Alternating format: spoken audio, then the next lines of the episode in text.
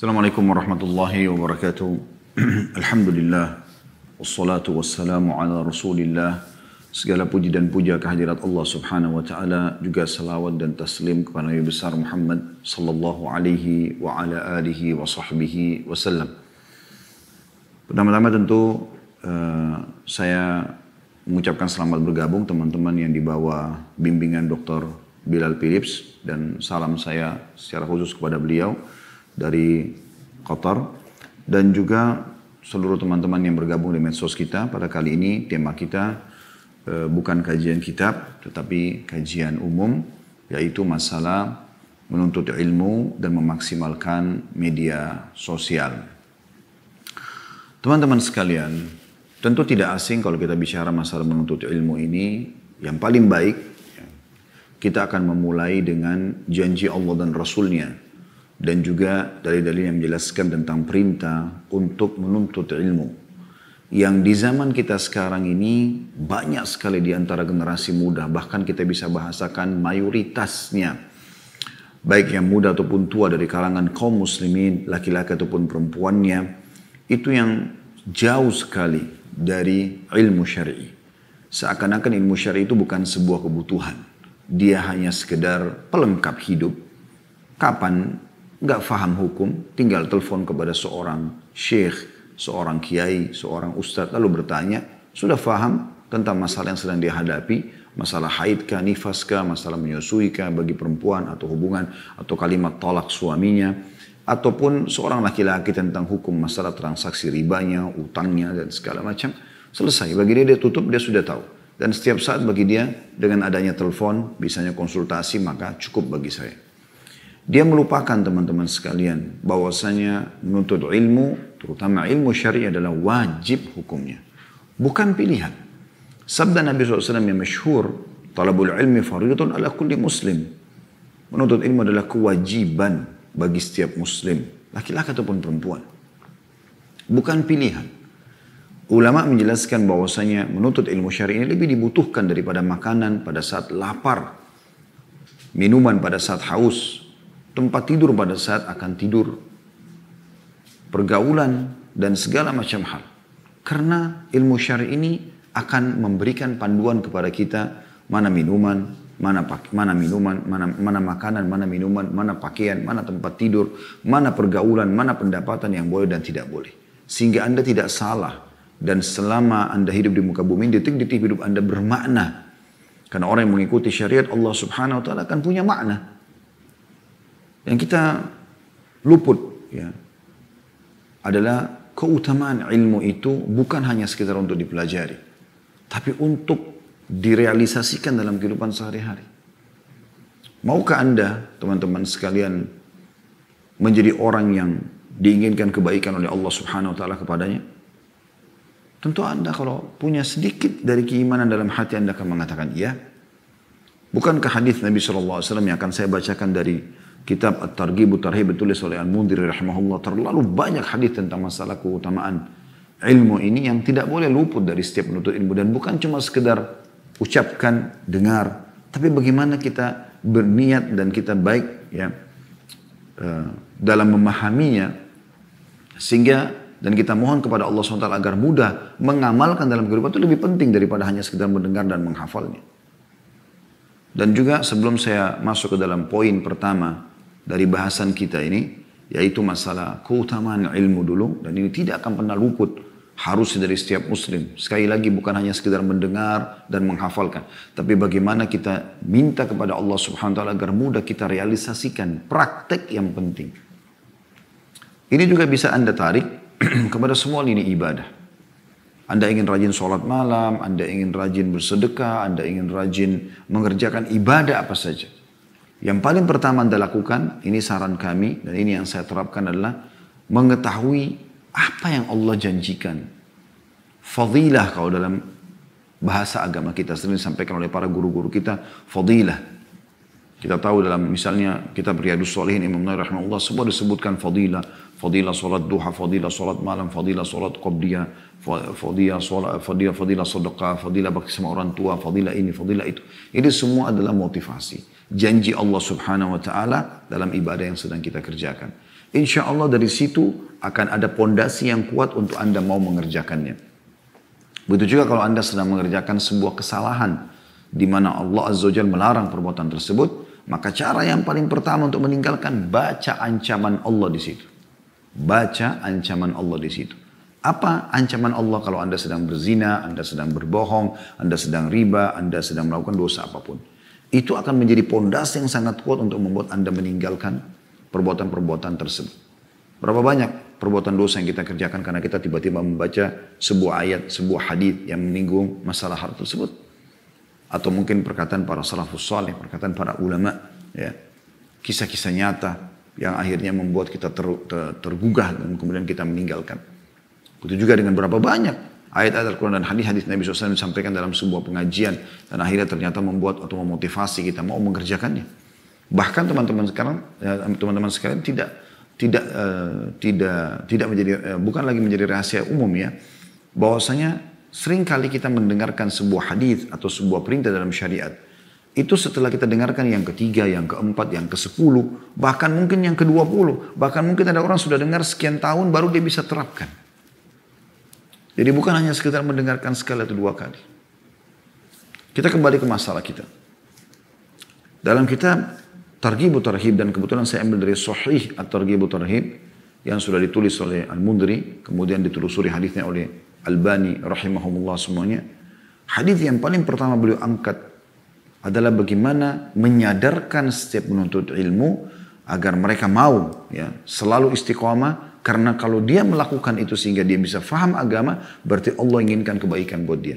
Anda pun yang hadir di majelis ini, termasuk saya pun yang menyampaikan ini, berarti Allah sedang menginginkan kebaikan buat kita. Karena kita ingin jadi jadi jadi mau mendengarkan, mau duduk saja memeluangkan waktu itu adalah sebuah hal yang luar biasa. Perhatikan hadis demi hadis teman-teman sekalian. Hadis yang pertama diangkat oleh beliau di dalam kitab ilm Tepatnya urutan 67 dari awal kitab ini sebenarnya. Tapi hadis pertama beliau mengangkat adalah sabda Nabi SAW yang mulia. Diriwayatkan Bukhari, Muslim dan Ibnu Majah. Man yuridillahu bihi khairan yufakihu fid din. Renungi, renungi baik-baik. Bukan hanya sekedar dengar. Anda mungkin sudah sering mendengarkan hadis ini. Kata Nabi SAW, siapa atau barang siapa yang dikehendaki Allah kebaikan padanya, niscaya Allah akan memahamkan agama padanya. Artinya kalau kita duduk seperti ini berarti Allah sedang ingin kebaikan buat kita. Sebagian salaf berkata, kalau Allah memudahkan lisan seorang hamba beristighfar berarti Allah sedang ingin mengampuninya. Kalau Allah memudahkan seseorang untuk berdoa maka Allah ingin mengijabahnya. Apa pun yang sedang Allah mudahkan Anda mengerjakan berarti Allah akan menerima dari Anda. Dengan izin Allah SWT Anda tinggal ikuti syarat dan rukunnya saja. Maka insya Allah dengan, izin, dengan izinnya kita harus yakin Allah akan memberikan kepada kita. Tidak boleh ada keraguan terhadap janji Allah Subhanahu Wa Taala. Kita boleh merasa khawatir kalau ada kekurangan. Tapi tidak boleh ragu apakah Allah terima atau tidak. Karena memang Anda bekerja di satu perusahaan, kenapa Anda begitu yakin Anda akan terima gaji? Padahal itu adalah manusia. Sementara Allah inna Allah la yukhliful mi'ad. Allah tidak akan pernah pungkiri janjinya. Perkataan sebagian salaf dari para sahabat dan tabi'in ridwanullah alaihim tentang masalah kalau seandainya amalku pasti diterima satu seperti kata Ibnu Umar maka aku akan berterima kasih atau bersyukur kepada Allah SWT. Ini bukan berarti beliau ragu tentang Allah akan terima. Tapi beliau menjadikan itu sebagai motivasi agar beliau selalu semangat mengerjakan ibadah. Tapi pada asasnya orang mukmin tidak ragu. Berdoa saja kita tidak boleh ragu. Kata Nabi SAW, berdoalah pada Tuhan kalian dalam kondisi kalian yakin diterima doa kalian. Karena Allah tidak akan terima doa dari hati yang lalai. Udu rabbakum mukinuna bil ijabah. Fa inna Allah la yakbalu doa min qalbin ghafil. Jelas hadisnya. Maka renungi teman-teman sekalian, kalau ada keinginan Anda untuk duduk ya, belajar agama, berarti Allah sedang memberikan kebaikan buat Anda. Hadis yang selanjutnya, beliau mengangkat sabda Nabi SAW dan hadis ini disahihkan juga oleh Syekh Albani, tepatnya riwayatnya Hasan di ghairihi ya, diriwayatkan oleh Tabaran dalam Mu'jamul Kabir, bahwasanya Nabi SAW bersabda, Ya ayuhan nas, innamal ilmu bit ta'allum, wal fikhu bit tafakkuh wa man yuridillahu bihi khairan yufaqihu fid din wa beliau membaca firman Allah SWT innama yakhshallaha min ibadihi ulama wahai manusia Ilmu itu hanya didapatkan dengan belajar. Gak ada orang lahir tiba-tiba tahu. Harus belajar. Nanti akan kita singgung insya Allah beberapa sikap para salafus dalam menuntut ilmu. Luar biasa mereka bermuamalah itu. Dalam ilmu itu. Fikih itu dengan tafakkuh. Faham agama ini, tahu halal haram dengan belajar, dengan duduk. Lalu merenungi, mempelajari, menghafal, mencatat. Ya. Dan barang siapa yang dikehendaki Allah kebaikan padanya, niscaya Allah akan memahamkan agama padanya. Lalu beliau membaca firman Allah SWT surah Fatir ayat 28, sesungguhnya yang takut kepada Allah di antara hamba-hambanya hanyalah ulama. Artinya kalian akan sampai pada tingkat ulama kalau kalian terus menuntut ilmu. Hadis selanjutnya, sabda Nabi SAW, saya tidak butuh terlalu banyak mensyarah hadis-hadis ini. Cuma Hadis ini sudah sangat masyhur teman-teman sekalian. Cuma yang saya inginkan bagi diri saya dan teman-teman sekalian bagaimana realisasinya. Praktekkan dalam kehidupan. Merenungi makna imaniyahnya. Bukan hanya sekedar mendengar. Sayang Anda kalau melewatkan sebuah hadis, sebuah perkataan baik. Sampai pernah ya, seseorang yang bernama Ash-Shu'bi rahimahullah seorang tabi'in masyhur dia pernah berkata, "Lau anna rajulan safara min aqsa Syam ila aqsa Yaman." Kalau seandainya ada seseorang yang safar dari ujungnya negeri Syam, pada saat itu mereka anggap sudah sangat jauh karena belum ada transportasi kayak kita sekarang, pesawat, kereta api, mobil, belum ada semua itu. Orang dulu unta atau kuda atau keledai, nggak ada yang lain. Atau mereka jalan kaki. Jauh, Ujungnya Syam itu berarti sudah perbatasan dengan Turki, ya. Kemudian sampai ke ujungnya Yaman, di dekatnya ujungnya Yaman, di sel bagian selatan sekali ya Jazirah Arab. Jaraknya jauh. Beliau mengatakan fahafidha kalimatan tanfa'uhu fima yastakmiluhu min umri. Kemudian dia hanya mendapatkan satu kalimat yang bisa sehafal yang bermanfaat menyempurnakan umurnya memperbaiki sehingga dia dapat sesuatu yang bermanfaat. Dia mengatakan itu anna safaru la yadhi'. Maka safarnya tidak akan sia-sia orang ini. Saking luar biasanya bagaimana mereka berpikir tentang harus mengisi dengan hal yang bermanfaat. Dalam hadis yang lain, Disebutkan dari Hudzaifah bin Yaman radhiyallahu anhu ini hadis kedua sebenarnya dalam pasal yang dibahas oleh Al-Mundri rahimahullah yaitu sabda Nabi sallallahu alaihi wasallam hadis hasan diriwayatkan Tabarani dalam Mu'jamil Awsat dan juga Al-Bazzar menyebutkannya. Kata Nabi SAW, Fadlul ilmi khairun min fadlil ibadah. Wa khairu dinakumul wara' Keutamaan ilmu lebih baik daripada keutamaan ibadah. Dan sebaik-baik agama kalian adalah sikap wara. Orang banyak berbangga dengan ibadah yang banyak. Tapi ilmunya kosong. Apa gunanya teman-teman beribadah kalau tanpa ilmu? Mungkin Anda salah. Pernah ada orang subhanallah sholat di masjid jami Basra. Pada saat itu Hasan Basri rahimahullah imamnya. Selepas sholat asar. Selesai mengimami sholat lagi berzikir ada orang tiba-tiba di depannya Hasan Basri rahimahullah berdiri sholat. Tidak ada orang yang sholat sama sekali. Padahal dia ikut berjamaah tadi. Kemudian Hasan Basri baru mau tegur dia. Salam langsung berdiri lagi sholat. Hasan Basri tunggu. Supaya dia selesai salam diingatkan lagi. Berdiri lagi habis salam. Sampai delapan rakaat dia sholat. Itu pun dia masih mau sholat lagi.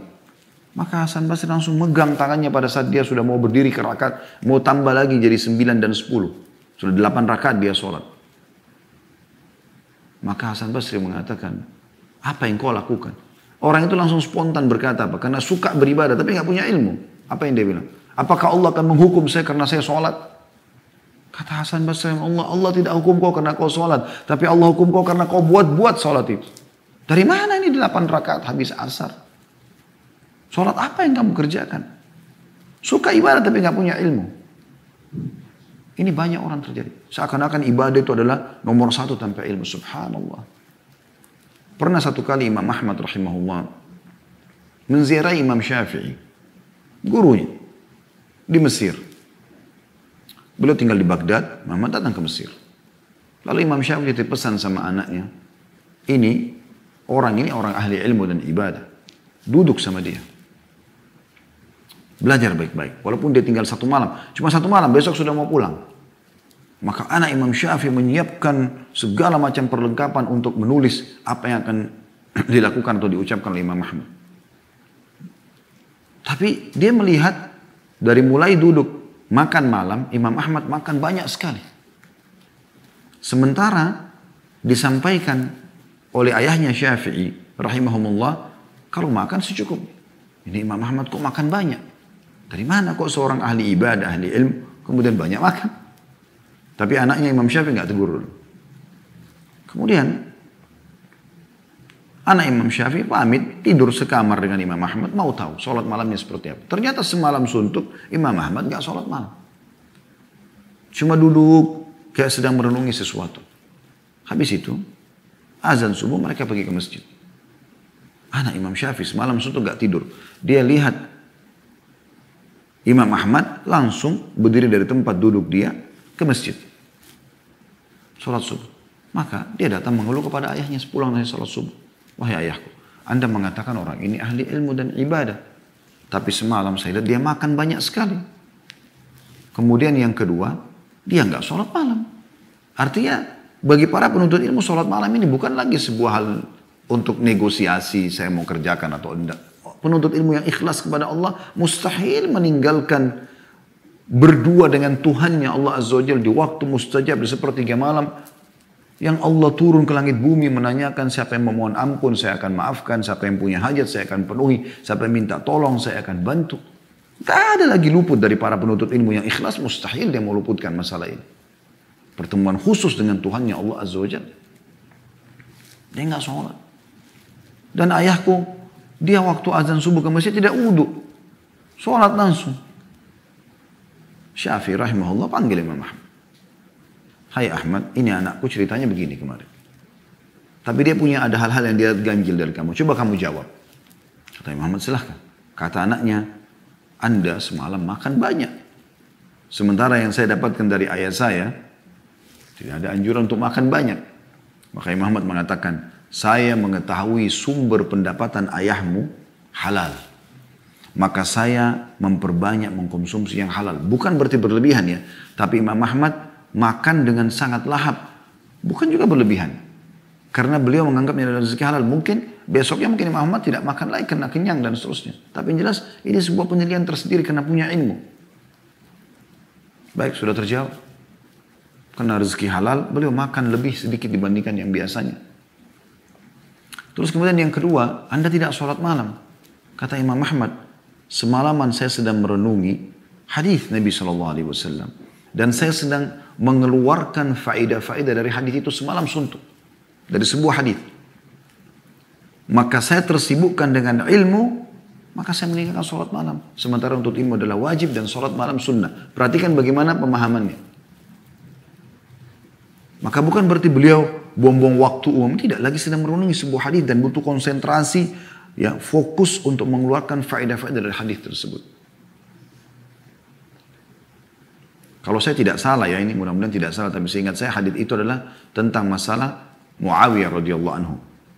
Yang kata Nabi SAW, ya Allah ya, tidak mengenyangkan perutnya harus semacam hadis itu ya.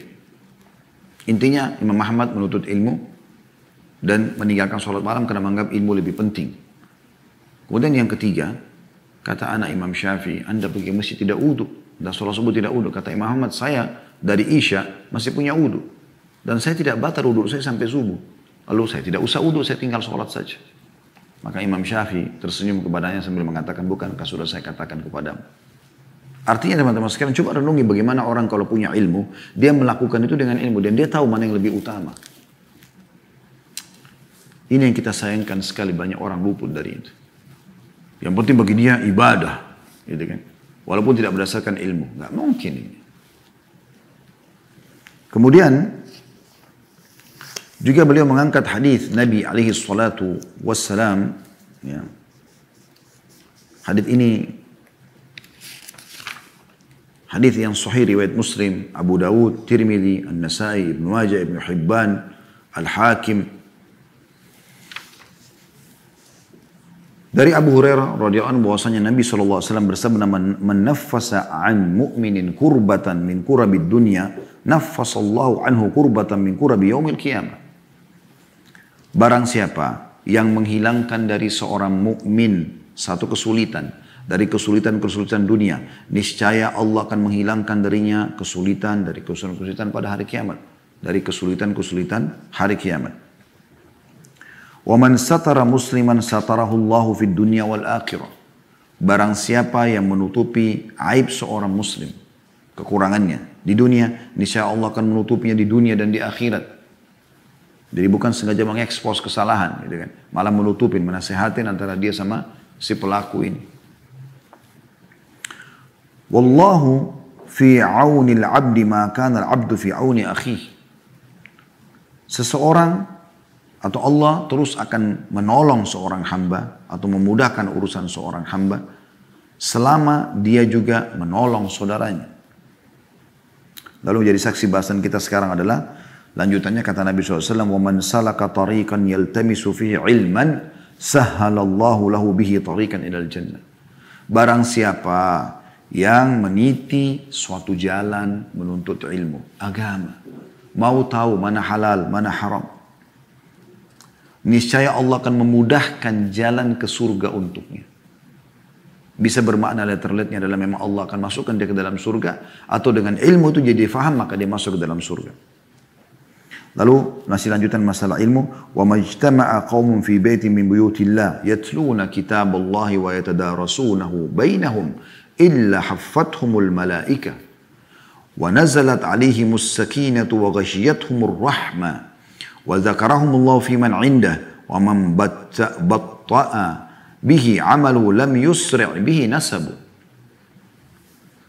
dan barang siapa ya, atau tidaklah satu kaum kaum tiga orang ke atas disilakan dengan kaum jumlah mereka maksudnya berkumpul di salah satu rumah Allah mereka membaca kitab Allah Al-Quran baik mempelajari tentang bacaannya tata cara membacanya ya tahsinnya atau menghafalnya atau mempelajari hukum-hukumnya semua masuk dalamnya. Dan saling mengkajinya. Ya. di antara mereka melainkan para malaikat meliputi mereka. Malaikat hadir di situ. Ketenangan turun kepada mereka. Anda bisa rasakan majelis ilmu bagaimana tenangnya syahdunya ya. Kalau orang duduk di majelis ilmu itu semua pada sibuk menulis sibuk merenungi Hati ini seperti diserikan air yang dingin. Ya. Rasanya ingin segera bertobat dari kesalahan. Rasanya ingin segera mengamalkan amal saleh. Itu sakinah yang Allah SWT berikan. Rahmat menaungi mereka. Karunia Allah Subhanahu wa taala dan Allah menyebut mereka kepada malaikat yang ada di sisinya, dibangga-banggakan. Barang siapa yang diperlambat oleh amalnya, sengaja nunda-nunda, ya, maka nasabnya tidak mempercepatnya. Maksudnya tidak ada manfaatnya nasabnya. Subhanallah saya uh, pernah mendapatkan sebuah riwayat bagaimana Jabir bin Abdullah radhiyallahu anhu sahabat Nabi yang mulia. Masyhur sekali Jabir bin Abdullah. Ayahnya Abdullah bin Haram radhiyallahu anhu majma'in yang orang pertama mati syahid di Uhud. Dan bagaimana Nabi SAW bersabda ya, kepada Jabir bahwasanya semua orang diajak bicara oleh Allah dari belakang hijab kecuali ayahmu. Kisah masyhur tentang bagaimana beliau mati syahid. Dan ini anaknya, ya keberkahan yang luar biasa, penuntut ilmu. Jabir bin Abdullah setelah meninggalnya Nabi SAW pernah mendatangi sahabat Nabi yang lain Abdullah bin Unais radhiyallahu. Jauh ya didatangi di negeri Syam. Jabir bin Abdullah mendengar ada seseorang menyampaikan hadis tentang masalah kisos. Tentang masalah nanti orang pada hari kiamat dibangkitkan, telanjang kaki, belum berkhitan, tidak menggunakan pakaian, lalu kemudian orang saling tuntut menuntut. Hadis yang panjang. Tapi Abdullah mengatakan saya waktu mendengarkan dari seseorang. Ini tabi'in yang datang menyampaikan kalau dia mendengarkan dari Abdullah bin Unais. Jabir bin Abdullah mengatakan, begitu saya dengarkan saya langsung menyiapkan tunggangan saya keledai. Lalu saya naik selama sebulan. Sebulan. Menuju ke negeri Syam. Hanya untuk menemui Abdullah bin Unais. Setelah aku sampai di rumahnya lalu aku mengatakan kepada penjaga pintunya, katakan ada Jabir Maka begitu mendengarkan namaku langsung dia mengatakan Ibnu Abdillah dengan gembira dia menyambut saya. Segera menggunakan pakaian memeluk saya lalu kemudian berbicara. Dan langsung setelah berbicara panjang lebar nah, masuk ke poinnya. Kata Jabir, aku mendengarkan dari seseorang bahwasanya kau mendengarkan hadis dari Nabi SAW tentang masalah kisos pada hari kiamat. Balas membalas nih. ya Tuntut menuntut. Kata dia, iya saya mendengarkan Nabi SAW lalu dia sebutkan hadisnya orang akan dibangkitkan hari kiamat tanpa uh, terhitan, tanpa menggunakan alas kaki, tanpa menggunakan pakaian, lalu kemudian panjang lebar. Hadisnya tentu kalau saya sebutkan akan panjang ya, ini panjang sekali tentang kisah hari kiamat. Intinya orang yang didolimi akan mengambil haknya dari orang yang mendoliminya. Maka pada saat itu pun Jabir menghafal dan mengambil hadis itu dari Abdullah bin Umayyah. Satu bulan naik keledai jalan. Abu Ayyub al-Ansari radhiyallahu anhu sahabat Nabi yang mulia Pernah beliau mendengarkan hadis tentang yang apa kita baru baca tadi. Man satara musliman fid dunya satarahullahu yaumal qiyam. Dalam riwayat ini satarallahu fid dunya wal akhir. Siapa yang menutupi aib seorang muslim di dunia, maka Allah akan tutupi aibnya di akhirat. Dalam riwayat dalam riwayat tadi kita baca di dunia, di dunia dan di akhirat. Abu Yab Ansari mendengar hadis ini dan tahu menurut beliau bahwasanya yang mendengar hadis ini di antara semua sahabat Nabi yang hadir pada saat Nabi SAW sebutkan tinggal dua orang yang hidup. Beliau dengan Uqbah bin Amir. Maka apa yang terjadi? Abu Ya'ub al-Ansari dari Madinah radhiyallahu anhu naik keledainya pergi ke Mesir. Jauh pada saat itu teman-teman tidak ada keamanan. Tidak ada luar biasa sulitnya gitu. Maksudnya bukan tidak ada keamanan sih dalam arti kata orang selalu celaka tidak. Tapi orang pada saat itu keluar, Anda bisa bayangkan ya, naik keledai atau naik unta atau naik kuda Kemudian jalan di antara hutan-hutan segala macam perdesaan dan perkampungan jaraknya jauh. Setiap saat bisa dirampok oleh orang-orang. Tapi itu tidak menghalangi mereka untuk pergi. Pergi ketemu dengan Uqbah bin Amir lalu mengatakan, telah sampai kepadaku hadis yang aku pernah dengarkan dan aku ingat kau juga ada pada saat itu. Man satara musliman itu, siapa yang menutupi aib seorang muslim ya. Apakah kau dengar, ingat juga kau dengar, ingat hadis itu? Kata Uqbah ibn Amir, iya. Maka bertakbir Abu Ayyub al mengatakan Allahu Akbar berarti benar. Kata dia saya takut jangan sampai hadis ini ya saya meninggal kau meninggal tidak sampai kepada umat. Lalu kemudian beliau pergi. Begitu luar biasanya mereka dalam uh, memperhatikan masalah ilmu. Di masa kita sekarang Allah musta'an orang pergi safar untuk jalan-jalan karena udara panas, karena udara dingin, karena hanya mau uh, rekreasi keluarga, tidak ada ilmu. Minimal, kalaupun Anda harus sabar-sabar ke negara Islam. Kalau ke negara orang muslim ada ada misi ilmu yang Anda bawa.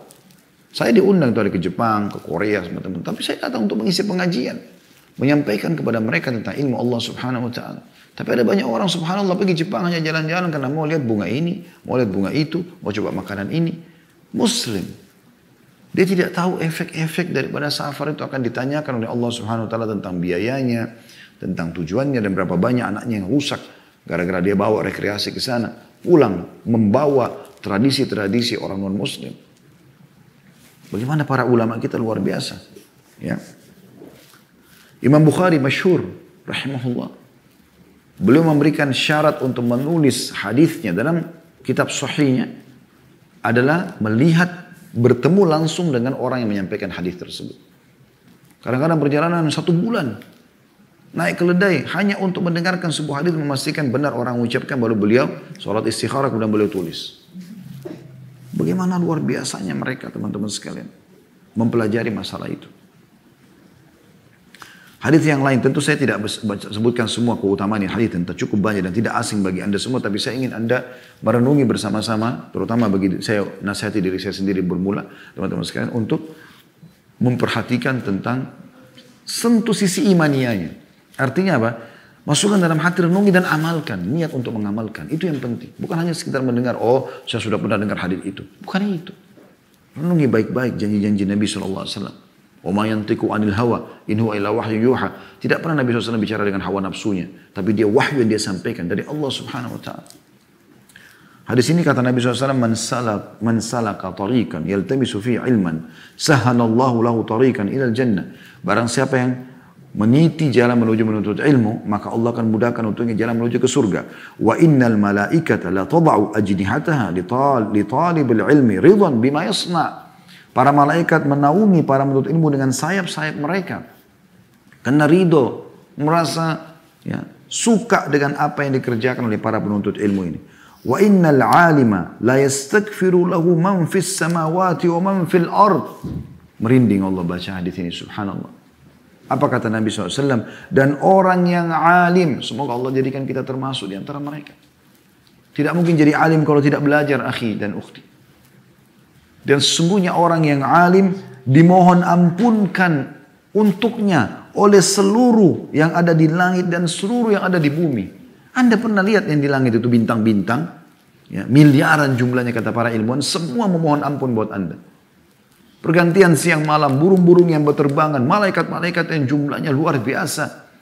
Ya, yang kata Nabi SAW tidak ada tempat di langit ukuran jari kecuali ada malaikat yang sedang ya, sujud ataupun ruku.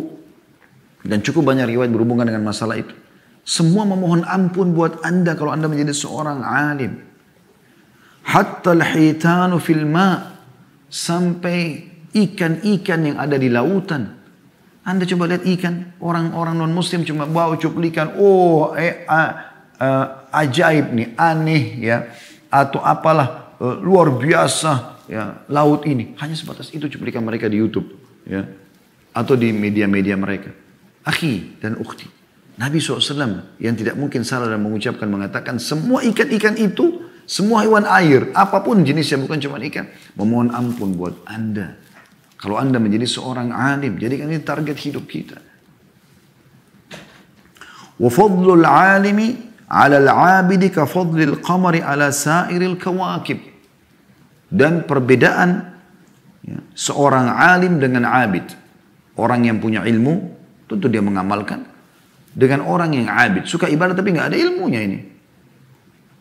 Maka seperti perbedaan cahaya bulan-bulan ya dibandingkan bintang-bintang yang lain. Ya. Itu luar biasa. Bulan kita bisa terang dan seterusnya. Anda tidak perlu jelaskan masalah itu. Masih lanjut hadis lagi. Wa innal ulama'a warathatul anbiya. Sesungguhnya para ulama pewarisnya para nabi. Bangga nggak teman-teman sekalian jadi seperti ini sih? Kalau Anda tidak renung ini secara keimanan Anda lewat begitu saja. Siapa yang tidak bangga teman-teman menjadi pewarisnya para nabi? Pewaris para nabi, ini luar biasa ini. Anda setelah Nabi SAW meninggal menjadi pelanjutnya, penerusnya, penyambung lidah beliau SAW. Mulia sekali ini.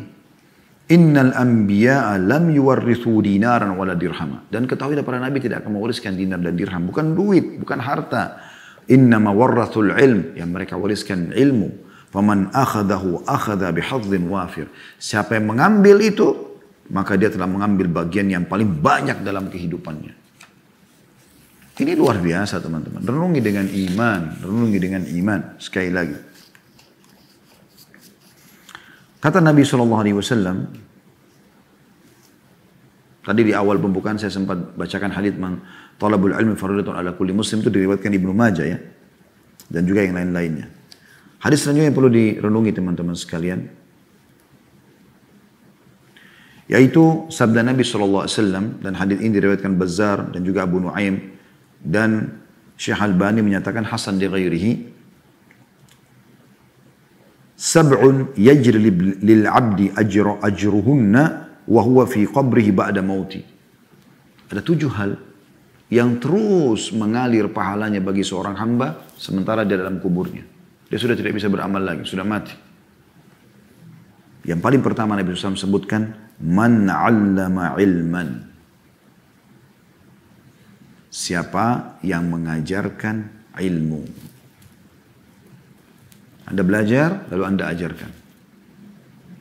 Ini yang terus jalan. Itu yang pertama dari tujuh hal. Ini saksi bahasan kita lalu saya bacakan sisa enamnya. Kemudian kata Nabi SAW, Aukara nahran, atau dia mengalirkan sungai. Au hafara bi'ran, atau dia menggali sumur sehingga dipakai airnya oleh orang-orang. Au garasa nakhlan, atau dia menanamkan pohon kurma. Au bana masjidan, atau dia membangun masjid. Awarratha mushafan atau dia mewariskan mushaf. Dia memberikan kepada orang membagi-bagikan. Banyak program bagi-bagi Quran sekarang. Au taraka waladan yastaghfiru lahu ba'da mauti. Atau dia tinggalkan anak yang memohon ampun untuknya setelah dia mati. Hadis selanjutnya sabda Nabi SAW dengan sanad Hasan dan ini diriwayatkan oleh Tirmidzi Ibnu Majah dan Al Baihaqi.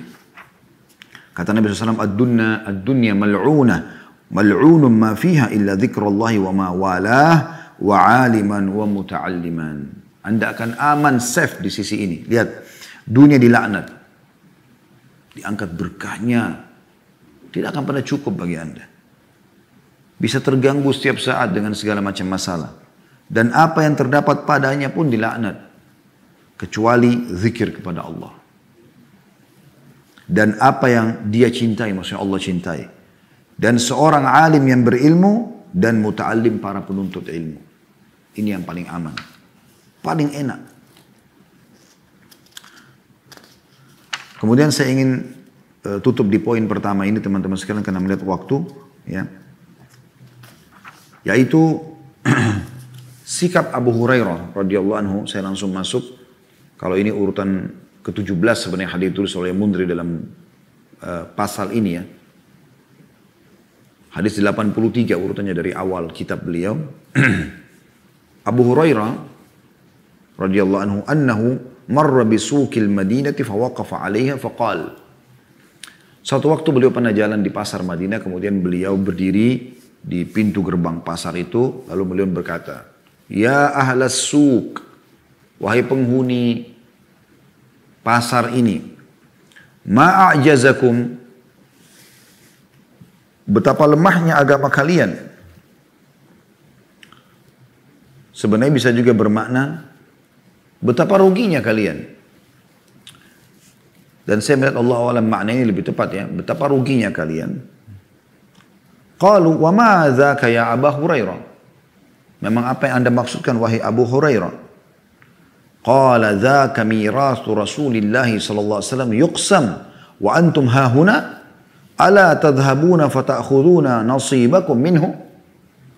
Sesungguhnya warisan Rasulullah SAW sedang dibagi-bagikan sementara kalian masih di sini. Mengapa kalian tidak pergi ke sana untuk mengambil jatah kalian darinya? Mendengar warisan di otak orang-orang di pasar ini harta. Qalu wa aina huwa? Mereka serentak berkata, di mana itu? Qala fil masjid. Di masjid beliau sallallahu alaihi wasallam. Fakharaju sira'an, maka mereka berlomba-lomba dengan cepat. Bergerumun lari segera ke masjid mendengar ada warisan sedang dibagi. Wa waqafa Abu Hurairah lahum hatta raja'u. Dan Abu Hurairah tetap di situ menjaga barang mereka sampai mereka kembali. Jadi dibiarkan saja oleh Abu Hurairah radhiyallahu anhu. Faqalu lahum ma lakum? Setelah mereka kembali, Abu Hurairah bertanya, "Ada apa dengan kalian?" Faqalu ya Abu Hurairah, "Qad ataina qad ataina al-masjid fa dakhalna fihi falam nara fihi syai'an yuqsam." Kami masuk ke dalam masjid, maksudnya masjid Nabi SAW, dan kami tidak menemukan ada sesuatu yang dibagi-bagi. Faqala lahum Abu Hurairah, "Ma ra'aitum fil masjid ahada?"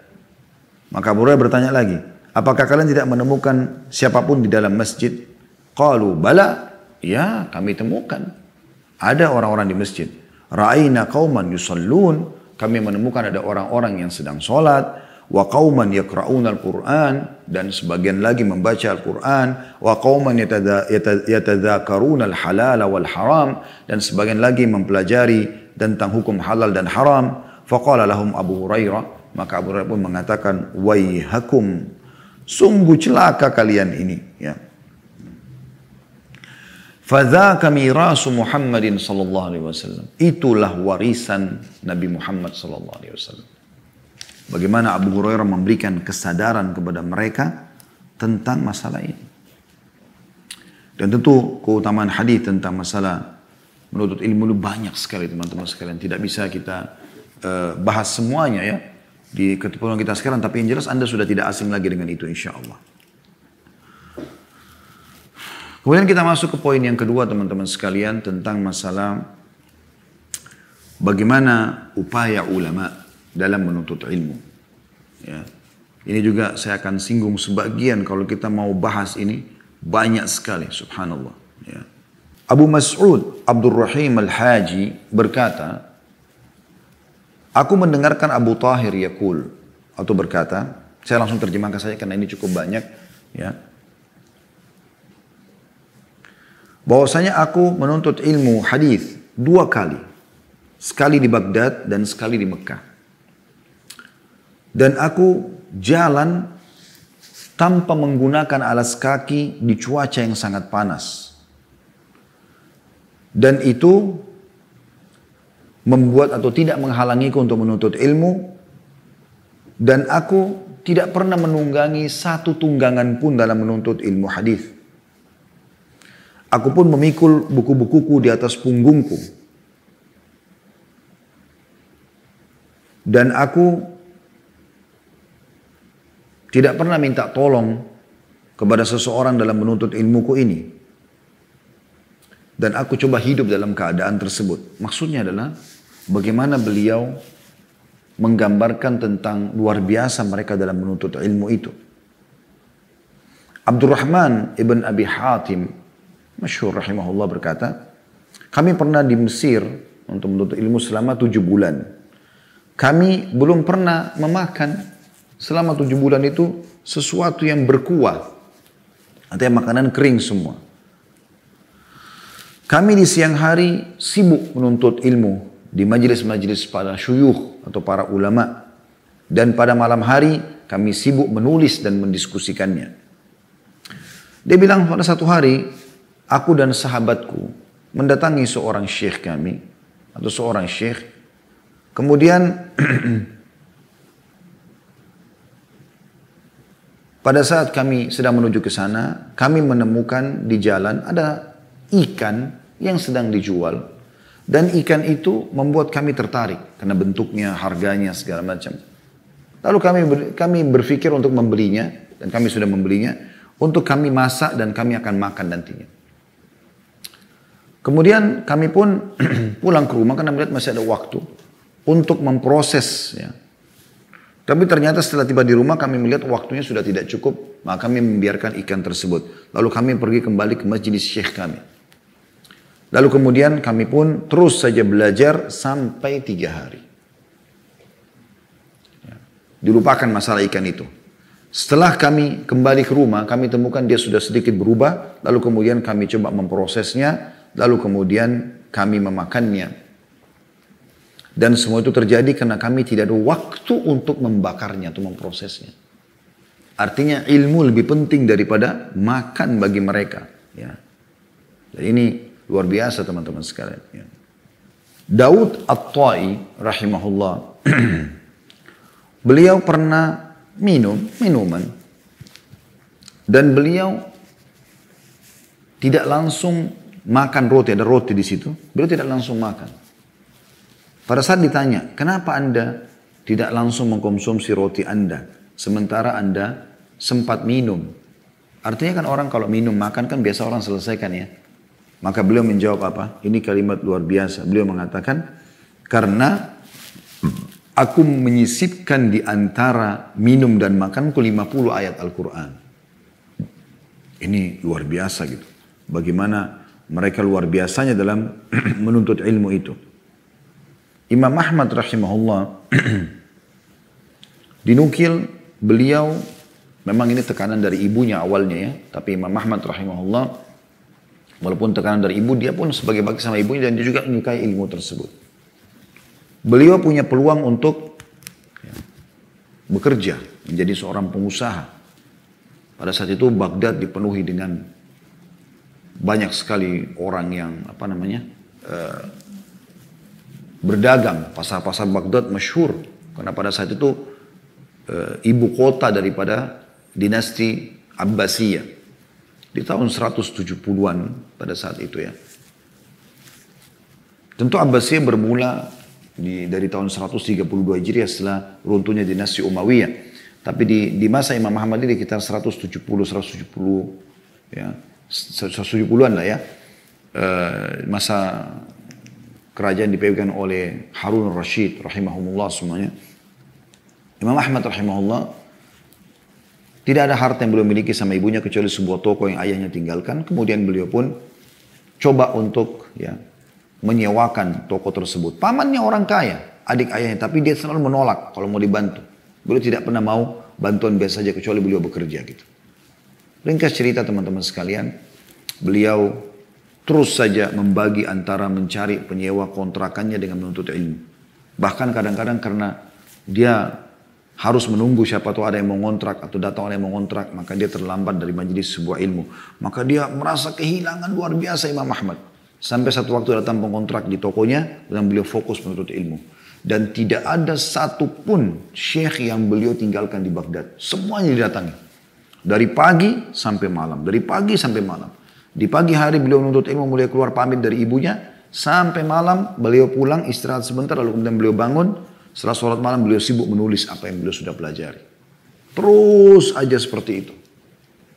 Tidak pernah ada berhenti waktu jeda di mana beliau atau orang-orang ini menyisipkan. Dan sekian banyak teman-teman sekalian kisah tentang para ulama-ulama kita. Tidak jarang mereka itu memang sengaja seperti saya kasih contoh-contoh di awal. Mereka keluar menuntut ilmu dengan perjalanan yang jauh hanya mengambil sebuah hadis. Ya, Perjalanan hidup mereka bertahun-tahun. Saya ingin mempertemukan ini teman-teman sekalian dengan keadaan kita sekarang.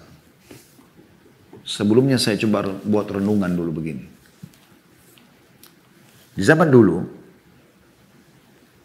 uh, Kaisar Romawi ya, itu dicemburui oleh raja-raja dunia karena terkenal, salah satu yang terkenal dia, banyak yang terkenal, tapi yang salah satu yang terkenal adalah tadi kenikmatan dunia ada orang-orang di antara mereka di, eh, di bawah kekuasaan dia yang mampu membuatkan dia uh, bulu hewan ya, yang disatukan menjadi kipas yang besar. Sehingga di kiri kanannya dia ada dayang-dayang yang mengipaskan kipas itu dan warnanya sangat indah. Sehingga membuat dia merasa sejuk. Belum ada AC pada saat itu kan. Itu dicemburui oleh raja-raja dunia. Apakah anda tahu teman-teman sekalian sekarang semua kita di rumah kita bisa beli kipas angin. Di Indonesia ada kipas angin harga 50 ribu rupiah. Anda bekerja sedikit angkat batu di bangunan, Anda bisa dapatkan 50 ribu rupiah. Berarti alasan untuk panas sudah nggak ada. Anda punya uang sedikit, Anda bisa beli AC. Sekarang untuk ilmu, saya merasakan Masya Allah di ruangan ini dengan sejuknya. Zaman dulu orang kepanasan. Kalau hujan, masuk hujan. Mereka kalau mau menulis belum punya kertas. Maksudnya belum punya wadah seperti kita. Kebanyakan mereka pakai kulit. Ya. Kita sekarang pulpen ada warna merah, ada warna hitam, ada warna biru. Ada penghapus, kita bisa hapus. Zaman dulu orang kesulitan. Kesalahan dicoret atau kadang-kadang dia harus buang wadahnya. Karena wadah dipakai kadang-kadang batu atau kayu. Dan sedikit yang bisa ditulis. Kita sekarang bisa atur formnya. Ukurannya besar, ukurannya kecil. Kita sekarang ada laptop. Ada luar biasa. Yang Allah berikan. Kisra dulu. Raja Persia itu. Dia punya kendi dari tanah liat. Pilihan. Itu kalau ditaruh air bisa dingin teman-teman Dan itu dicemburu oleh raja-raja dunia di masanya dia. Sekarang siapa di antara kita yang tidak bisa beli dispenser? Jarang sekali. Ada panas, ada dingin. Tinggal ambil kitab, baca, bisa minum kopi, bisa minum teh, bisa minum dingin kalau mau dingin, sirup kah, susu kah, apa saja. Zaman dulu teman-teman, para ulama salaf kita ini, mereka kalau mau nuntut ilmu itu, sampai ada yang jual bajunya, ada yang jual rumahnya. Ya ada yang sampai tidak makan berhari-hari demi untuk menuntut ilmu. Yang penting dia bisa dapat ilmu. Ada yang sampai datang duduk di majlis syekhnya walaupun syekhnya tidak datang sampai berhari-hari. Sampai syekhnya datang baru mereka menukil hadis. Sebuah hadis kadang-kadang. Ya. Sekarang subhanallah Allah SWT mudahkan kita di masa sekarang. Ada AC bisa dingin, ada dispenser bisa minum ada uh, apa namanya kayak sekarang uang ya. Sekarang uang tidak perlu lagi kita bawa cash tidak perlu khawatir dicuri segala macam. Ada ATM dimudahkan oleh Allah Subhanahu Wa Taala. Bagaimana Qarun Allah gambarkan harus punya sebuah gudang uang yang besar untuk menyimpan. Sekarang kita tidak perlu semua itu. Bahkan Anda mau berbuat amal soleh sekarang, mau bersedekah dari atas ranjangan dan Anda bisa lakukan itu. Tinggal transfer, tinggal transfer. Di masa kita sekarang saya melihat Allah Azza wa sedang memudahkan buat kita teman-teman. Jangan disia-siakan. Terlalu banyak kemudahan. Zaman dulu orang nuntut ilmu pakai kuda. Kuda kan juga hewan hidup. Bisa capek. Gitu kan. Bisa mati. Keledai, unta. Jarak jauh. Kita naik kuda sedikit saja. Sudah keringatan teman-teman sekalian. Bagaimana orang jalan berhari-hari. Berbulan-bulan. Anda sekarang ada mobil. Ada motor. Ada pesawat. Ada kereta api. Ada kapal laut. Luar biasa. Dan yang lebih luar biasa lagi kita masuk ke poin yang ketiganya. Nah, ini jadi bahasan kita juga yang kita jadikan sebagai judul kita, yaitu memaksimalkan medsos yang ada. Ini subhanallah, walhamdulillah, wala ilaha illallah, wallahu akbar. Maha suci Allah, segala puji bagi Allah. Tidak ada Tuhan yang berhak disembah kecuali Allah maha besar. Allah mudahkan medsos ini kita teman-teman sekalian. Anda sekarang yang di luar negeri selain Indonesia, Anda ikutin acara kita bisa live semua orang sekarang bisa punya channel. Bisa punya channel. Di Youtube, di Instagram, di Facebook, di Twitter, di Telegram. Oh, banyak sekali. Kenapa Anda tidak maksimalkan itu? Sekarang ini, di waktu kita sekarang, di detik ini, kita bisa belajar dari para ulama-ulama dunia. Mereka pun sudah tampil di medsos-medsos. Mereka punya serial-serial yang bisa kita nonton. Tapi begitu malesnya kita setelah fasilitas yang Allah SWT berikan. Subhanallah. Ada orang menjadikan cuma sebulan sekali mendengarkan ceramah. Selebihnya semuanya lagu. Lagu. Semuanya permainan-permainan hal yang kosong. Ada orang cuma seminggu seminggu sekali. Sehari sekali saja. Itu masih sulit teman-teman sekalian. Saya pernah dapatkan sebuah athar dinukil dari Imam Nawawi rahimahullah beliau menuntut ilmu dari 13 guru setiap harinya 13 guru dengan bahasan 13 kitab yang berbeda subhanallah beliau meninggal 40 tahun atau bulan dari itu umurnya luar biasa karya ilmiah karya ilmunya eh, karya karya ilmiahnya luar biasa Allah berikan keberkahan sampai beliau pun tidur pernah dinukil ya kisahnya itu sambil berdiri kadang-kadang pegang buku ya, kitab sambil tidur satu kakinya nyender di tembok dengan pundaknya dan satu lagi ya berdiri menopang tubuhnya. Yang satu kakinya dilipat untuk menyandar di tembok. Kalau beliau terbangun langsung baca kitab. Saking luar biasanya mereka mengejar keutamaan ilmu itu. Itu luar biasa teman-teman Ya. Kenapa teman-teman tidak tunggangi medsos yang ada? Anda yang sudah punya ilmu, Anda bisa punya medsos, Anda bisa menyampaikan ilmu itu tersebut. Anda kalau belum punya ilmu baru mau belajar, masuk ke medsos-medsos para ulama-ulama kita. Belajar dari mereka, dengarkan dari mereka. Sulitnya apa teman-teman sekalian lagi jalan, pakai headset, dengarkan ceramah.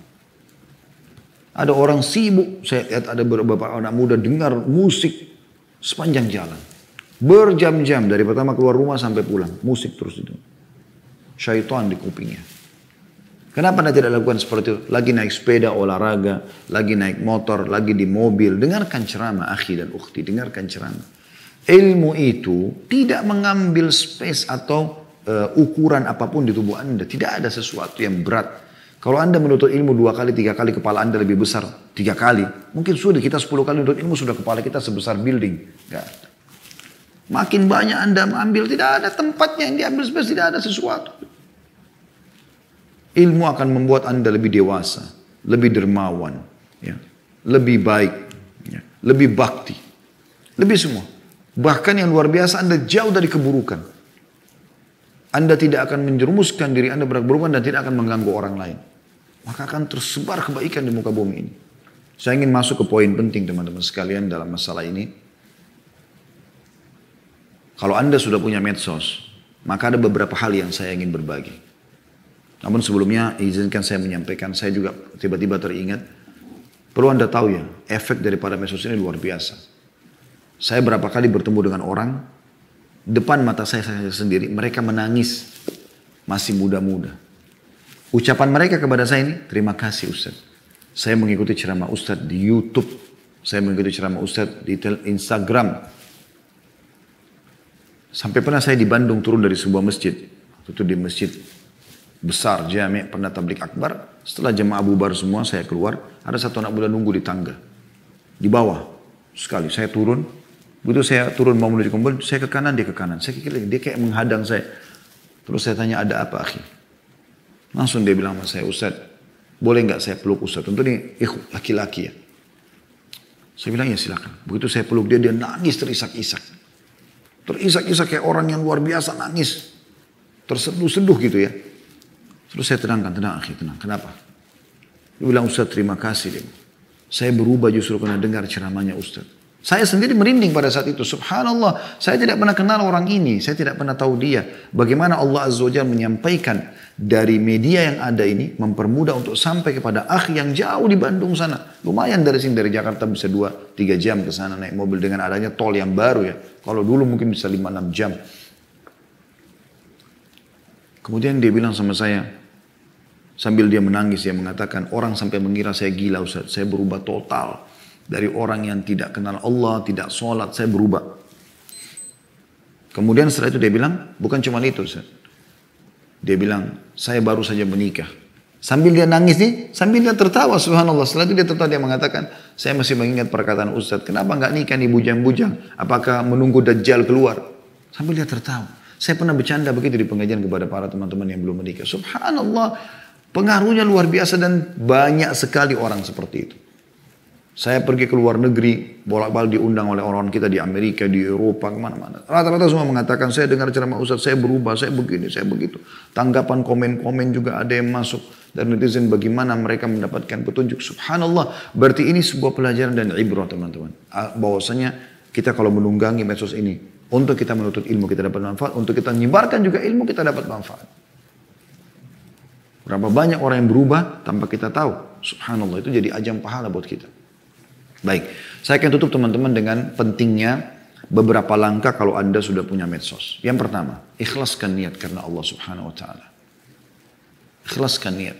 Karena niat memang ikhlas dalam segala hal harus penting, di nomor satu kan. Karena kata Nabi SAW, Inna Allah la ikbalu amalan illa makana khalisan liwajih. Dalam hadis Abu Daud. Ya, Allah tidak akan menerima amal kecuali yang ikhlas karenanya.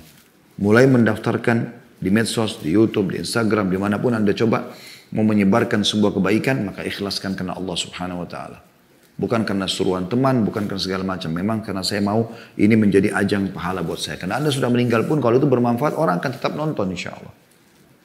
Yang kedua teman-teman sekalian, isi dengan konten-konten yang bermanfaat. Bukan sibuk dengan foto-foto pribadi. Ya. Sibuk menyebarkan berita-berita hoax. Ya. Konten yang bermanfaat, akhi dan ukti. Konten bermanfaat, hadis. Ya ayat Al-Quran, dinukil perkataan salaf. Itu yang penuhi semua metode Anda. Tidak usah yang lain. Nggak perlu yang lain. Ya. Ini penting teman-teman sekalian. Masalah adanya follower gak follower itu kuasa Allah subhanahu wa ta'ala. Tidak usah terlalu jadikan sebagai target utama. Tapi bagaimana kita berniat untuk menyebarkan kebaikan. Itu sudah luar biasa buat kita sebenarnya. Yang ketiga teman-teman sekalian. Hati-hati dengan iklan yang ada. Dan kami sudah coba, kalau Anda ikuti di Hadith Basalam Official ataupun di Gazwa TV, itu sudah kami coba angkat di akhir-akhir setiap cuplikan, bagaimana cara membatasi iklan-iklan. Ada caranya sebenarnya. Anda bisa ikuti insya Allah, itu saya tidak usah jelaskan di sini. Anda bisa masuk dan ada settingannya supaya Anda menolak iklan-iklan musik, iklan-iklan hammer, iklan segala macam. Anda boleh batasi itu. Ini juga termasuk. Ya. Jadi jangan membuka diri luar biasa. Saya pernah lihat cuplikan uh, Syekh Abdul Razak, Syekh Abdul Razak, ya, Hafizahullah, salah satu ulama yang masyur kita ikuti sekarang di kota Madinah, Al-Badr, ya. Uh, apa suku beliau. Syekh Abdul Razak Allah pernah diangkat oleh beberapa ikhwah. Saya lihat cuplikan di YouTube di sebuah channel ya. Channel ini channel seorang ikhwah. Tapi karena dia tidak mungkin apakah dia belum tahu cara membatasi iklan atau memang dia memang tidak tidak peduli dengan masalah itu mungkin. Maka pas si Abu Bakar, Syekh Abdul Razak belum ceramah, yang muncul adalah seorang wanita harus ceramah, eh, nyanyi dan segala macam. Kami pun awalnya dulu tidak tahu masalah itu. Tapi lama-lama kita belajar. Dan akhirnya kita coba batasi. Ternyata ada iklan ini, ada iklan ini. Ini nggak boleh nih. Saya jelaskan pada ikhwah. kemudian kita coba tutup. Dan itu kami masih terbuka kalau misalnya teman-teman ada yang mengikuti memang channel resmi kami ternyata ada seperti ini tolong disampaikan. Karena memang ini ada caranya sendiri. Ya. Maka iklan itu dibatasi.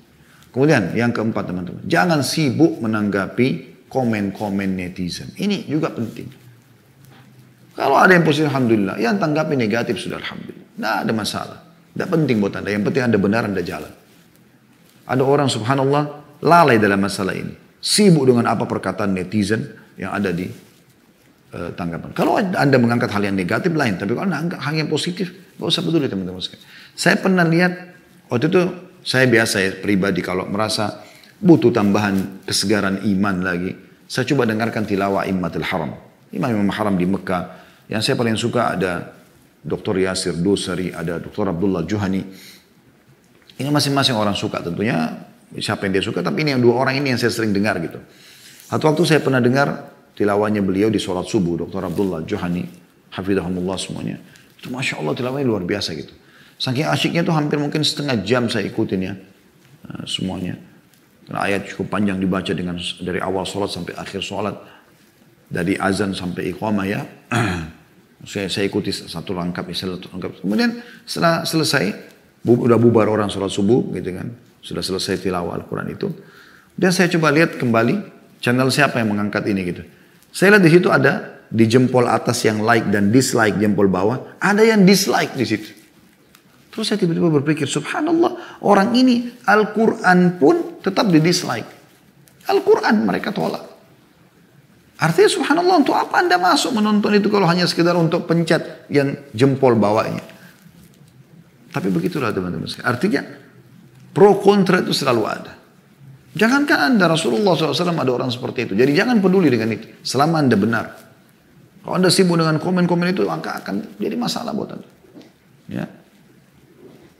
Saya pernah subhanallah berbicara, berkeluh kesah sedikit. Maksudnya saya berbicara, berdiskusi sama Dr. Ziyad Abbadi, hafizahullah, guru kami di Jordan.